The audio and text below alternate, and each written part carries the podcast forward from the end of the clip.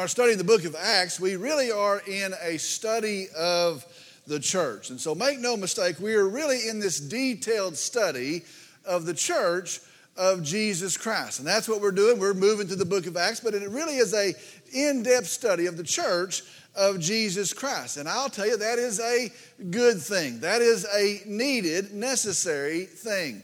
In fact, I believe nothing could be better than for the church to function as the church. I believe nothing can be better for us. I believe nothing will be better for our homes. Nothing will be better for the town that we're living in. Nothing will be better for the world than for the church of Jesus Christ to actually function as the church. I believe that would be the best thing. Well, today, thinking about the church, I wonder this morning what is necessary to have an awesome church. Now, when I say awesome church, I, I, truly mean an awesome church, not just a bunch of overdone words. We, we say the word awesome today a whole bunch, not just a bunch of hype, but for us to truly see an awe inspiring, awesome church. Now, let me tell you this morning, when I hear that subject, my ears perk up. When I hear that subject, I get excited because that is what is possible. And as we sit here this morning, that is the potential that we hold today. And I and I yearn for, I get excited about belonging to, being a part of a truly awesome church. Well, here's the question again. So, what is necessary to have an awesome church? If that's what we want to belong to, if that's where we want to, we want to worship and we want to serve for the glory of our Savior, what is necessary to have an awesome church? Our message today is entitled The Secret Ingredient of an Awesome Church. The secret ingredient of an awesome church. We're in Acts chapter 2, today verses 40 through 47. Acts chapter 2, verses 40 through 47. I'm going to ask if you would, if you would stand with me in the honor and the reverence of the reading of God's word. Beginning here in verse 40, God's word says this And with many other words, he solemnly testified and kept on exhorting them, saying, Be saved from this perverse generation. So then, those who had received his word were baptized. And that day there were added about 3,000 souls. They were continually devoting themselves to the apostles' teaching and to fellowship, to the breaking of bread and to prayer. Everyone kept feeling a sense of awe, and many wonders and signs were taking place through the apostles. And all those who had believed were together and had all things in common. And they began selling their property and possessions and were sharing them with all as anyone might have need. Day by day, continuing with one mind in the temple and breaking bread from house to house, they were taking their meals together with gladness and sincerity of heart, praising God and having favor with all the people. And the Lord was adding to their number day by day those who were being saved. Let's go to the Lord in prayer. Dear Heavenly Father, we come today and I'm so thankful. I'm so thankful for a Savior, Jesus. I'm so thankful for the forgiveness of my sin through the cross, the finished work of my Savior, Jesus. I'm so thankful for your word that you lead us through it and you direct us through it. You speak through your word. I'm so thankful for the church that you bless us with it and you bless us through it and then you use us to lead others to Jesus Christ. And Lord, I pray that today as, as we come in worship of our Savior, as we come as the church, that you would instruct us. I pray this will be a supernatural event. I pray as we're as we're sitting here, as we're as we're now listening and studying and thinking about your word, I pray that you would truly speak. It would not be some token event, wouldn't be a lecture, wouldn't be the, the passing on of information, but the living God would speak through his word. Lord, bless us, Grace us with your speech through your word. Lord, I pray that if there's any here in this room, any here that do not know you as their Lord and Savior, I pray, Lord, that you would stir in their heart. I pray that in the preaching of the gospel of Jesus Christ, that today would be the day of their salvation. Lord, move, work, be glorified in all that we do as your church today. We love you. And I pray in Jesus' name, amen. You may be seated. What is necessary to have a truly awesome church? What is the secret? Is there a secret? What is necessary to have a truly awesome church? In our verses today, Peter has preached his sermon, actually, the first sermon in or to the Christian church, and there has been a response. In, in verse 40, it tells us that after the sermon, in response to their, to their response, that with many other words, he solemnly, that means seriously, he seriously, he solemnly testified. The Bible says exhorting them. Remember from last week, that means inviting them, invoking them to be saved by repenting and turning to Jesus. Very simply, Peter calls them to Christ. Peter calls them to salvation by turning to Jesus Christ. Now, right off the bat, let me say this this morning. When the church quits being serious about calling people to Jesus Christ, they are seriously failing as the church. And that's the starting place today. You know what? We can do a lot of things, we can undertake a lot of things, but when the church quits being serious about calling people to a saving knowledge of Jesus Christ, then the church is seriously failing as the church. When we quit calling people to Jesus, listen, we might as well take up something else. We might as well go do something else. He is invoking them, calling them, inviting them to be saved by faith in Jesus Christ. Verse 41.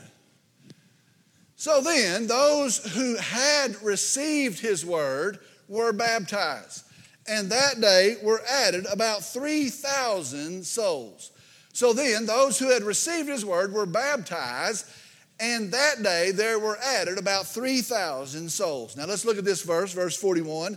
So then, as a result, so then, those who had received his word. Now, notice that it was that they had received it. It is past tense. They have done it. It is completed. They have received his word. Now, receive means embraced or accepted. And so they have embraced, they have accepted his word. Bible goes on in that verse and says, having had accepted his word, they were baptized. Now, once again, I want you to see this. It is faith first and then baptism. We've talked about this. We're not saved by baptism, we're saved by faith in Jesus Christ alone. The testimony of Scripture is we're saved by faith. Well, having received the word, having believed in faith, then they are baptized. And then the verse continues and that day there were added about 3,000 souls. I love that. In preaching, in the preaching of the gospel, in the receiving of the gospel, it says there were added about 3,000 souls. I want you to think about that for a second. It's talking about souls. Not, not places on a membership sheet, not folks that came and sat in our pews, but souls. There were added 3,000 souls. Listen to me this morning. Souls are at stake. It is eternal souls that are saved, souls that are ransomed. There is an eternal impact to the function of the church, and souls were added to the church. I want you to see something else there. It says, were added. It translates, were joined to. Were joined to. They were added to the church, they were joined to the church. Now, see this, get this, we're going to build on this as we move through these verses today. When you are saved, it is an individual decision. Be sure of that. No one can make it for you, no one can do it for you later after the fact. When you are saved, it is an individual decision. You do that, not your spouse. They can't do it for you, not your grandmother, not her good intentions. She can't do it for you. You are saved by an individual decision. And when you are saved, that individual decision joined you to a community. Do you see the progression of that? You make an individual decision, you put your faith in Jesus Christ, but that individual decision joins you to a community. When you are saved, listen to me today, you are joined to the church of Jesus Christ. When you are saved, you are placed as a part of the church. It is false, and this, this is kind of popular today, but I'll just tell you, it is a falsehood to think that you can be saved, to think that you can be living in God's will, to think that you can be growing and flourishing in the, in the will and the, in the steps of walking with Christ apart from the church of Jesus Christ. Folks say, you know what? I don't need the church. I got hurt in the church. I'm doing fine without the church. Listen, it is a falsehood to think you can walk in the will of a saving Savior, to grow in the knowledge, and to flourish as a believer apart from the church. When you got saved, He joined you to the church. Now, I've been saying some hard things the last few weeks. So I'm going to say one more this morning. I believe if you have no desire to be part of the church, if you have no love for the church, Listen, if it's not in you, if you have no love for the church, if you are absent of a commitment to the church, if you're not joined to the church, listen, brother, it may be an indication that you don't know the head of the church, Jesus. We tiptoe around that. We don't want to offend people. They might not come back. We, they might be upset. Listen, if you have no love for the church and the things of the church and the people of the church and the Savior of that church, if you have no commitment to the church of Jesus Christ, it is very well possible you don't know the Savior of that church, Jesus. Do you see the hugeness of what's happening here? And, and, listen, these aren't my words. This is what's happening as the church forms. Do you see the hugeness? No, listen to me. You're not saved by church membership, but when you're saved, you're joined to the church. I was thinking about this. Let me give you a couple examples. The Bible calls Jesus the head of the church. He's the head of the church. We're the body of the church. The Bible explains that very clearly. What if, what if there were a man and he, he were to say to his wife, Baby, I love your head. I love your face. I love it. I love you. I can't wait to get home in the afternoon to see your face. I love your face. Can't say much about your body. Bible calls Jesus the groom, calls the church the bride. That's what the Bible says. I want to tell you, you find any man of any count, and you find that man, you say, you know what, I sure like you, and I like hanging out with you, and you're a pretty good guy, and you're a guy of character, and if I see you tomorrow, you know what, we'll go hang out tomorrow. I sure like you, but I have no use for your bride. If you meet a man of any count, you know what, you're about to get knocked on the nose.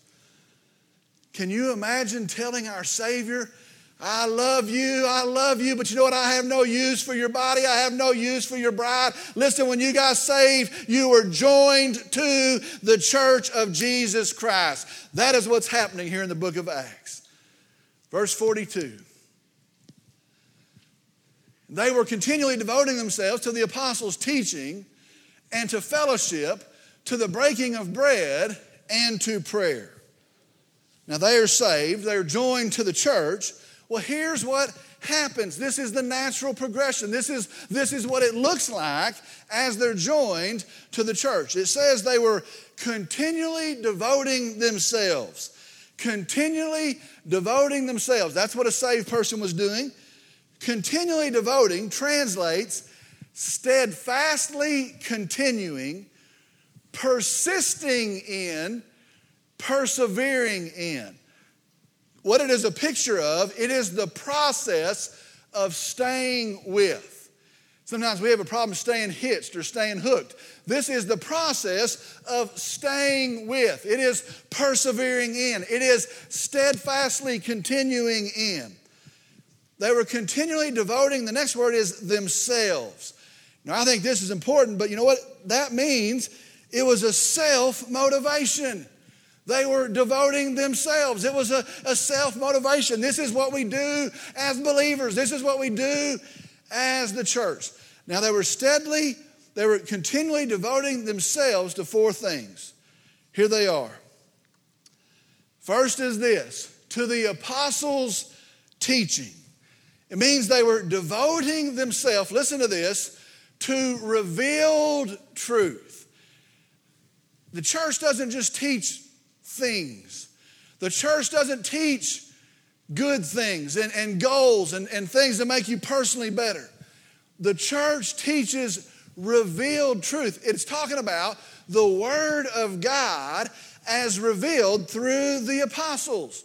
The, the, the, the, Word of the apostles, the, the apostles' teachings, become our New Testament. And so they were continually, steadfastly staying with the teaching of the Word of God. Be sure today in the church we are devoted to, we are steadfastly staying with the teaching of the Word of God. It is the Word of God that prepares us, it is the Word of God that instructs us, it is the Word of God that equips us, and it's who we are as believers. We stay steadfastly with the Word of God. I guess I'm big on examples today, but here's another example.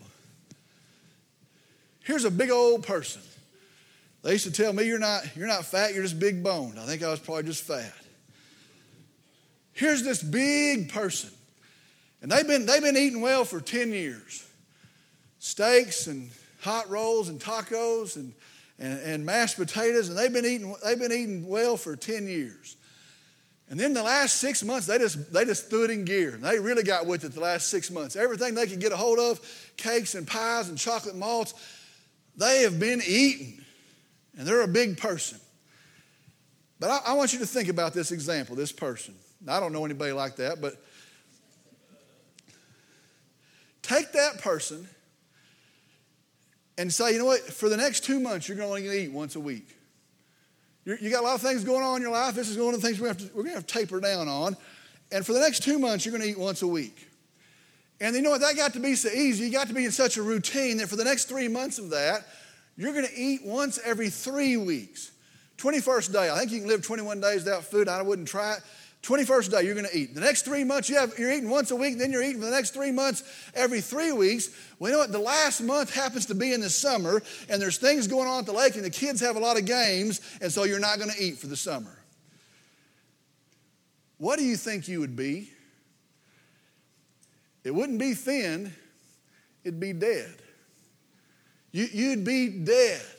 Well, listen, the church and the excitement and, the feeling of the Holy Spirit, the excitement of their Savior, and the knowledge of a risen, resurrected Savior, they are devoted to the teaching of the apostles. Oh, that God would speak, and He's speaking through His Word, and that we would be instructed, and they come back, and they come back, and they come back, and they're devoted steadfastly to the apostles' teaching.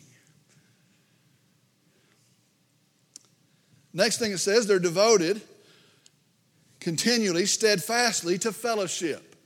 This is kind of an interesting thing. The word is koinonia. It, it means a close relationship. It is a partnership. Kind of an odd thing to understand for us, us today, maybe, but it is, it is this true fellowship. It's not just passing and it's not just saying, How, how are you doing? It is a partnership, it is a, a community, a close relationship. With these other believers that they are now joined to, the Bible says they stayed in close fellowship. They continually devoted themselves to close fellowship and they didn't wander off from the close fellowship. Friends, I don't know if you've realized it, but as believers, this world hates us. Have you, have you noticed that? This world hates us. This world hates our truth. This world hates the Word of God. It hates the Word of God. It hates the message that we preach. It hates the gospel that we're saved by. It hates the gospel of Jesus Christ. It hates our Savior. This world hates Jesus Christ. And because of all that, this world hates us. But listen to me this morning God, in His grace, knows that you're going to be hated out there, knows that you're going to have persecution out there. And so, in His tremendous grace, He says, I'll join you together with some folks in a common bond of a love for a Savior, you will love each other. They're devoted to fellowship. They stay in fellowship. Let me tell you something. Saddest thing is when the church is rougher than the world we live in. Most terrible thing is when the church is tougher and hard to get along in than the world that we live in. Listen, look around today. These are our brothers and sisters in Christ. These are our people. They stayed together in fellowship. Next thing that it gives in the list, they were steadfastly devoting themselves to, they were continually devoting themselves to the breaking of bread. Now, most likely, this is talking about the Lord's Supper. They stayed with, they honored Christ's command to observe the Lord's Supper. Now, in a couple verses, we're going to see that they ate together and that they had fellowship in eating together. But most likely, this is saying they stayed with the command of Jesus Christ to remember his death through the ordinance of the Lord's Supper. And then it says, and they were continually devoted to, steadfastly devoted to prayer. To prayer. Listen, the church was committed to praying together. And we see there from the very first day in the upper room, we're going to see as we travel all the way through the Acts, the church was committed to praying together. Now, listen, not just token prayers, not scheduled prayers like the old Jewish system. The church met and they prayed together and they, they assembled and they prayed together and they went to someone's house and they ate and they prayed together and they went out in the street and they grouped up and they prayed together. And when there was trouble that was brewing, they prayed together. And when they were rejoicing over great things, they prayed together. Over and over and over again, the church was a praying church. We have to be a praying church. Not just token, not, not just something we, we schedule, but a people that come together and say, Oh Lord, we come together we seek you in prayer. And so they were continually devoted to the apostles' teaching, fellowship, the breaking of bread, and to prayer. Are those the things that make up an awesome church?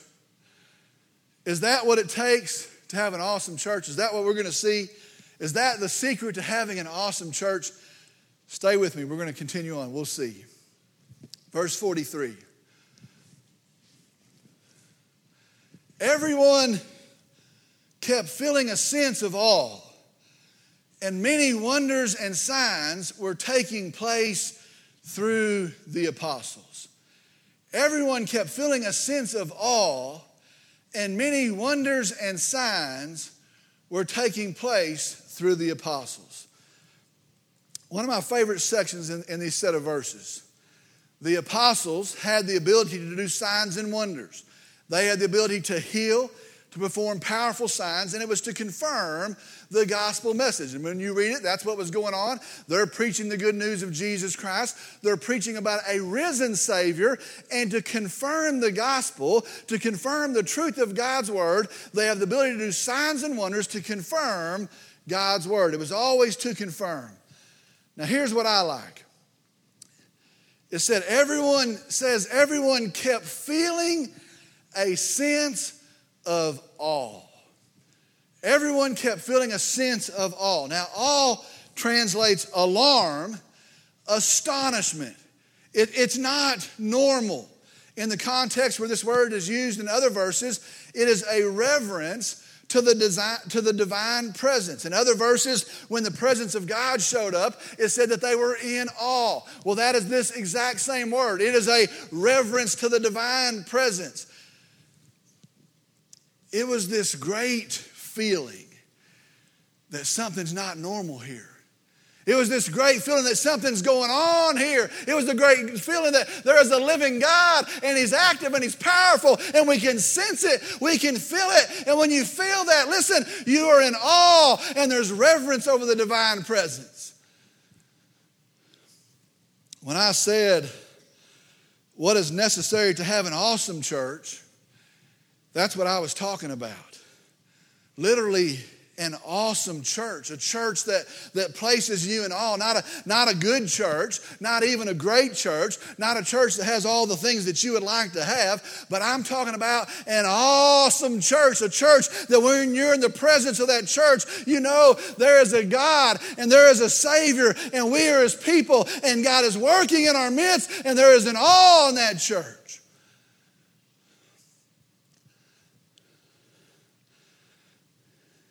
Just hit me. I was just thinking one Sunday, remember one Sunday I baptized 19 people at one time. Barney, you were one of them. Kelly, you were one of them. And I remember the events of that week.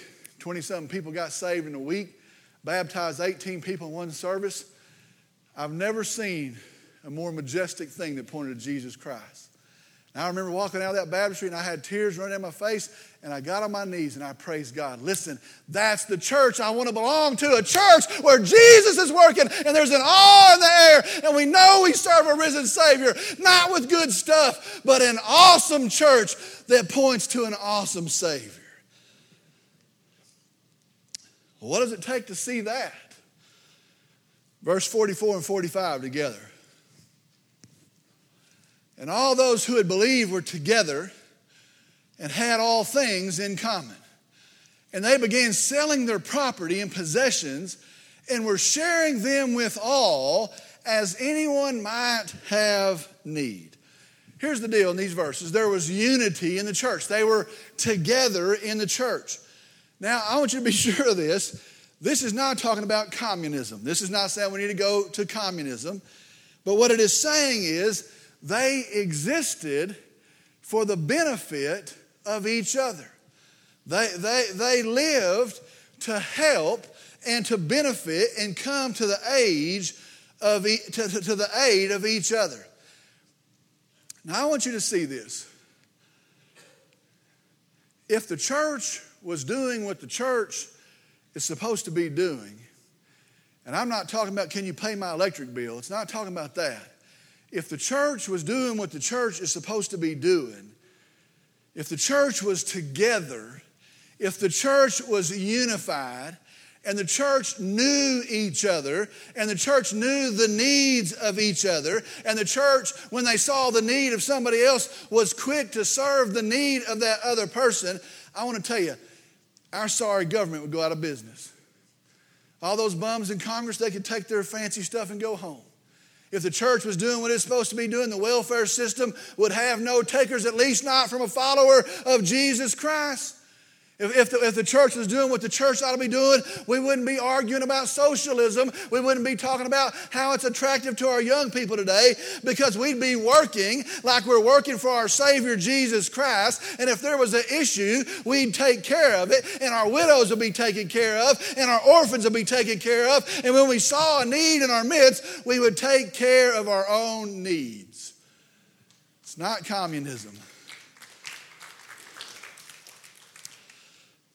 Listen to verses 46 and 47. These may be my favorite. Here's what it looks like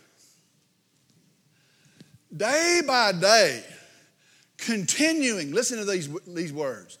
Day by day, continuing with one mind in the temple and breaking bread from house to house, they were taking their meals together with gladness and sincerity of heart praising God and having favor with all the people. Notice that. And the Lord was adding to their number day by day those who were being saved. Says they were one minded.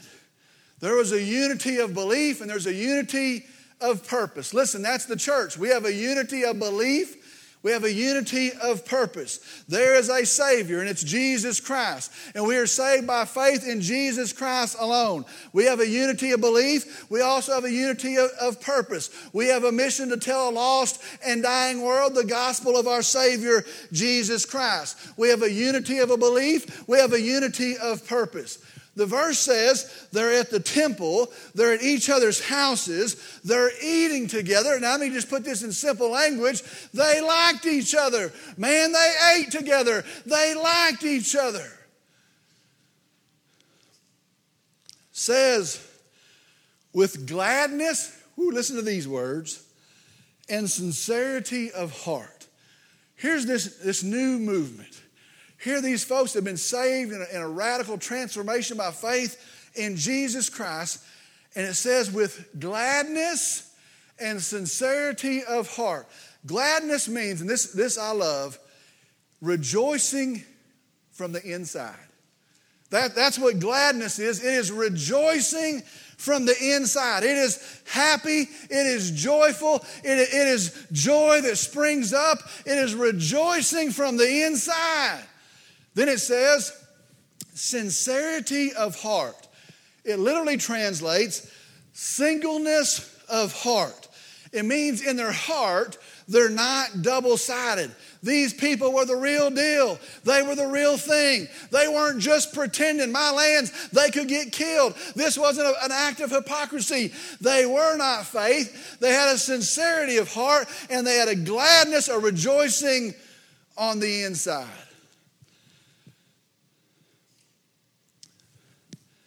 While I'm offending people, let me get a few more.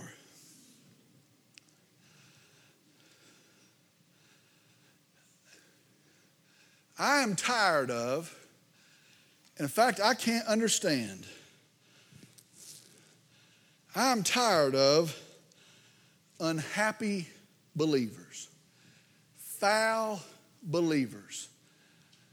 I can't understand professing believers being, being foul and being mean and, and, being nasty and being nasty to each other, having a look on their face. I, I am sick and tired of unhappy believers. Let me just tell you, you know these folks, you see these folks when they're coming, and when they come around the, the, the assembling of the church, they got an issue with this thing and they got an issue with that thing, and they're going to gripe about all these things, and that person over there, they're going to tell you about them, and that teacher over there, and that preacher up there, and they got issues with all the things.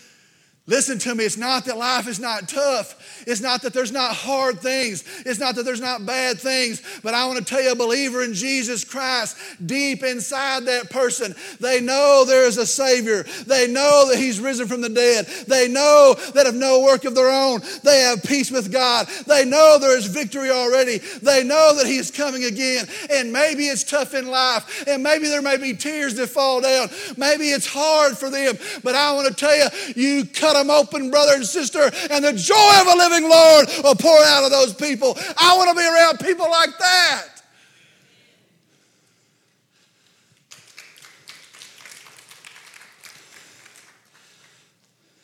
My old granny used to say, she looks like she's been sucking on a persimmon. Lady she used to run around with.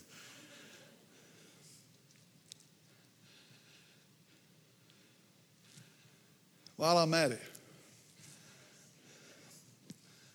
We have a Wednesday fellowship meal, Calvary Cafe. We have a Thursday men's lunch, fellowship lunch. We have coffee and donuts, biscuits, fellowship on Sunday morning. Go over there, the tables are full of folks. We have funeral meals when people are grieving.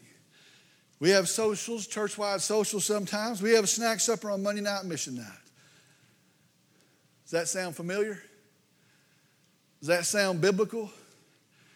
There's been some folks in the, in the, whole 10 years I've been the pastor here, they say, you know what, we eat too much around here. We eat too much around here. They come to my office and some of them say, you know what, that's a gimmick. That's a gimmick. Yes, brother, it is a gimmick. They say, you know what, we can't do that. We can't afford that.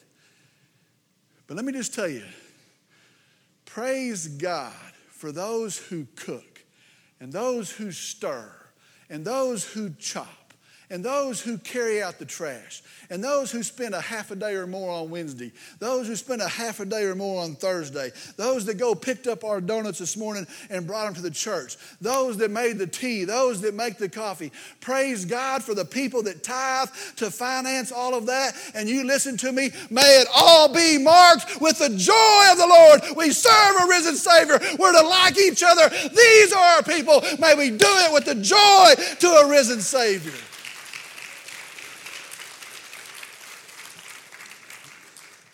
You go home and tell me your fat preacher said donuts are biblical. Verse 47 says, praising God. Woo! Praising God. What were they doing? These people are crazy. They're praising God and having favor with all the people. And the Lord was adding to their number day by day those who are being saved. Praising God means that the fruit of their life was to exalt God. The language is, if you're down here, to lift God up here. It is to put God in his place. They are praising God. Having the favor with all people means that they are appealing in the sight of all the people. When the saved people see the church, they are in awe, but when the lost people see the church, they are attracted. Listen, that is a church. Woo, listen to me. That is a church. The saved people in the church, they're in awe of our Savior. The lost people outside of the church, they are attracted to such a church. And the Lord was adding to their number day by day those who are being saved.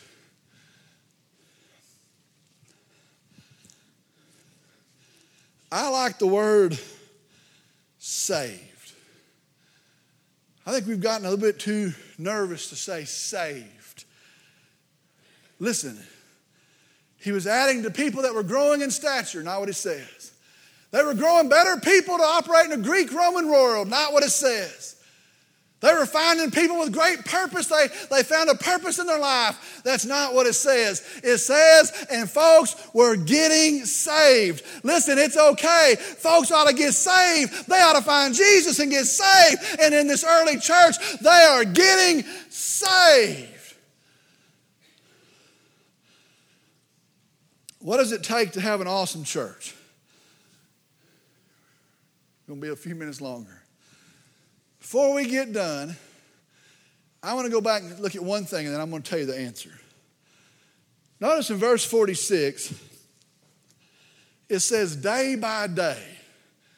Day by day. What's that? Yesterday, today, tomorrow, the next day. Day by day. It says continuing. I want you to understand this. We need to change our mindset. The church is not a one day event, it's not even a two day event. That, that would be like you saying, Well, I've decided to be a one day husband. Maybe two days. I'll give you half a Wednesday night. It's like saying, What, I'm going to be a son or I'm going to be a daughter, but I'm going to be a son for one day or I'm going to be a son for two days. Listen, when you're a husband, you're a husband in all days. When you're a daughter, you're a daughter for all days. You are part of, you are joined to the church, and you are, you are steadfast in it. You are committed to it, and it is you. It is how you walk out your Christian walk. It's how you express your, your service to the Lord. You just can't turn it on and turn it off. You can't schedule it on days. You are in it, and it is who you are. Day by day and continually, you're the church. All right, all these words to get to the question. What does it take to have an awesome church? Is it a pastor? Is it programs? Is it the right people, the ones you like? Is it a bunch of things? We've got some things coming up. Is it opportunities? Is it the buildings? Is, is it the things in this verse being devoted to the teaching and the Word of God? Surely that's it. The, is it being devoted to prayer? Is it, is it being devoted to fellowship? Is that, is that what it would take to have an awesome church? What is necessary for this church to be? And listen, I'm not talking to any other church. What is necessary for this church to be an awesome church? What would it take? Listen to me, listen to me, listen. What would it take? It takes you doing those things. They were. It takes you doing those things. Let, let me ask you today what if your church witnessed like you? I'm not, I'm not talking about other folks. I'm talking about you look at yourself. What if this church witnessed like you? What if the folks we told about Jesus Christ was exactly the number of folks that you tell about Jesus Christ? What if the church attended like you? What if this church, what if, what if the attendance pattern here wasn't based on other folks, wasn't based on seasons of the year? What if the attendance here was like you Sunday morning, Sunday night, Monday night visitation, Wednesday, Thursday, all the activities of the church? What if the attendance was like your attendance? What kind of church will we have? Oh, I'd like to have an awesome church. What if the church was friendly like you? What if the church was was friendly. And I'm not talking about this fake, and that's what it says here. But what if the church actually cared like you? Wrote cards, visited folks. You know, the preacher doesn't have to do all that. What, what, if the, what if the church said, How are you doing? I heard about your surgery. I heard about your divorce. I heard about the hard thing. What if you said, Hey, I'm glad you're here? What if you met them outside in the parking lot? We didn't have to have greeters. What if the church was friendly like you? What kind of church will we have? What if the church served as much as you served? Now, don't look around, I'm talking about you. What if the church served as much as you serve? Well, you don't understand the stage of life I'm in. I'm not worried about that. What if the church served like you serve? Would anything happen in our church? What if the church tithed the way that you tithe?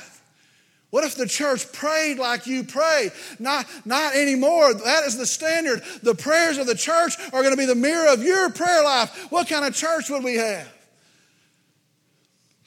Here's the biggest one, and it drives all of those things.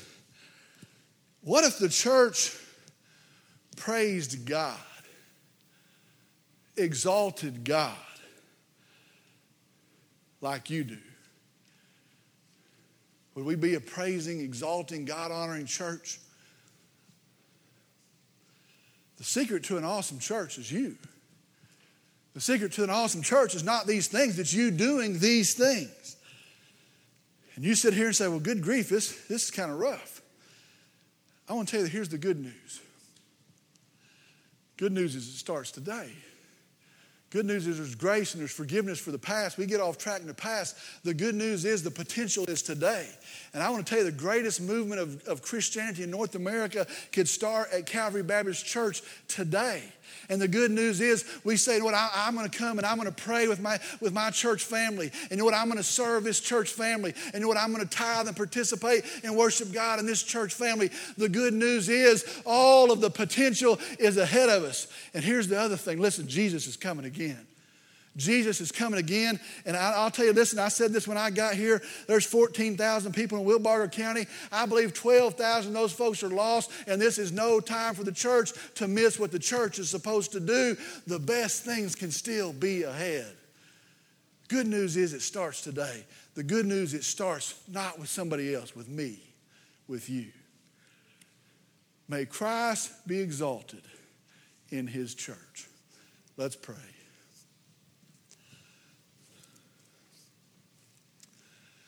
Dear Father, we come. And I'm thankful for your church. I praise you for your church. Thankful for the grace that you've shown me and shown us through your church. Thankful for a beacon, a guard of the, the truth of the doctrine of God's Word. Thankful for a mouthpiece to herald the, the saving grace of Jesus, the gospel. Thankful for a people to care and to encourage and to walk with. Thankful for a bride that you'll come back for. Lord, I praise you and I thank you for your church. Lord, I pray as we hear this today that, that surely we're all convicted, surely we're all trained and taught today, but I pray that today we would seek your forgiveness for the sins of the past, for the failings of the past, but we would pick our heads back up high and we would walk in your grace and we would walk in your empowerment and an astonishment over a risen Savior Jesus, and that this church will be the church, Lord, that you've built us to be called us to be. Lord, I pray for someone in this room right now that doesn't know you. I pray first, before they're joined to us, that they'd be joined to you. That today might be the day they put their faith in Jesus. Lord, move in their heart. And I pray in all of this that you're known, that you're glorified. And I pray it all in Jesus' name. Amen.